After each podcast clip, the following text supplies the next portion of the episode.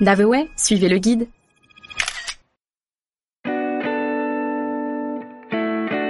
Lan, la montagne couronnée. Si je vous dis que vous allez visiter la ville de France possédant le plus grand secteur sauvegardé, vous pensez à tout sauf à Lan, et pourtant.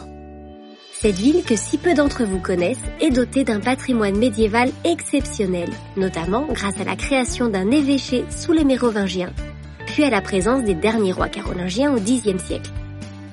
Tout cela a laissé des traces que nous vous proposons de découvrir ensemble aujourd'hui à travers un petit itinéraire au cœur de la vieille ville qui nous emmène découvrir la grande histoire.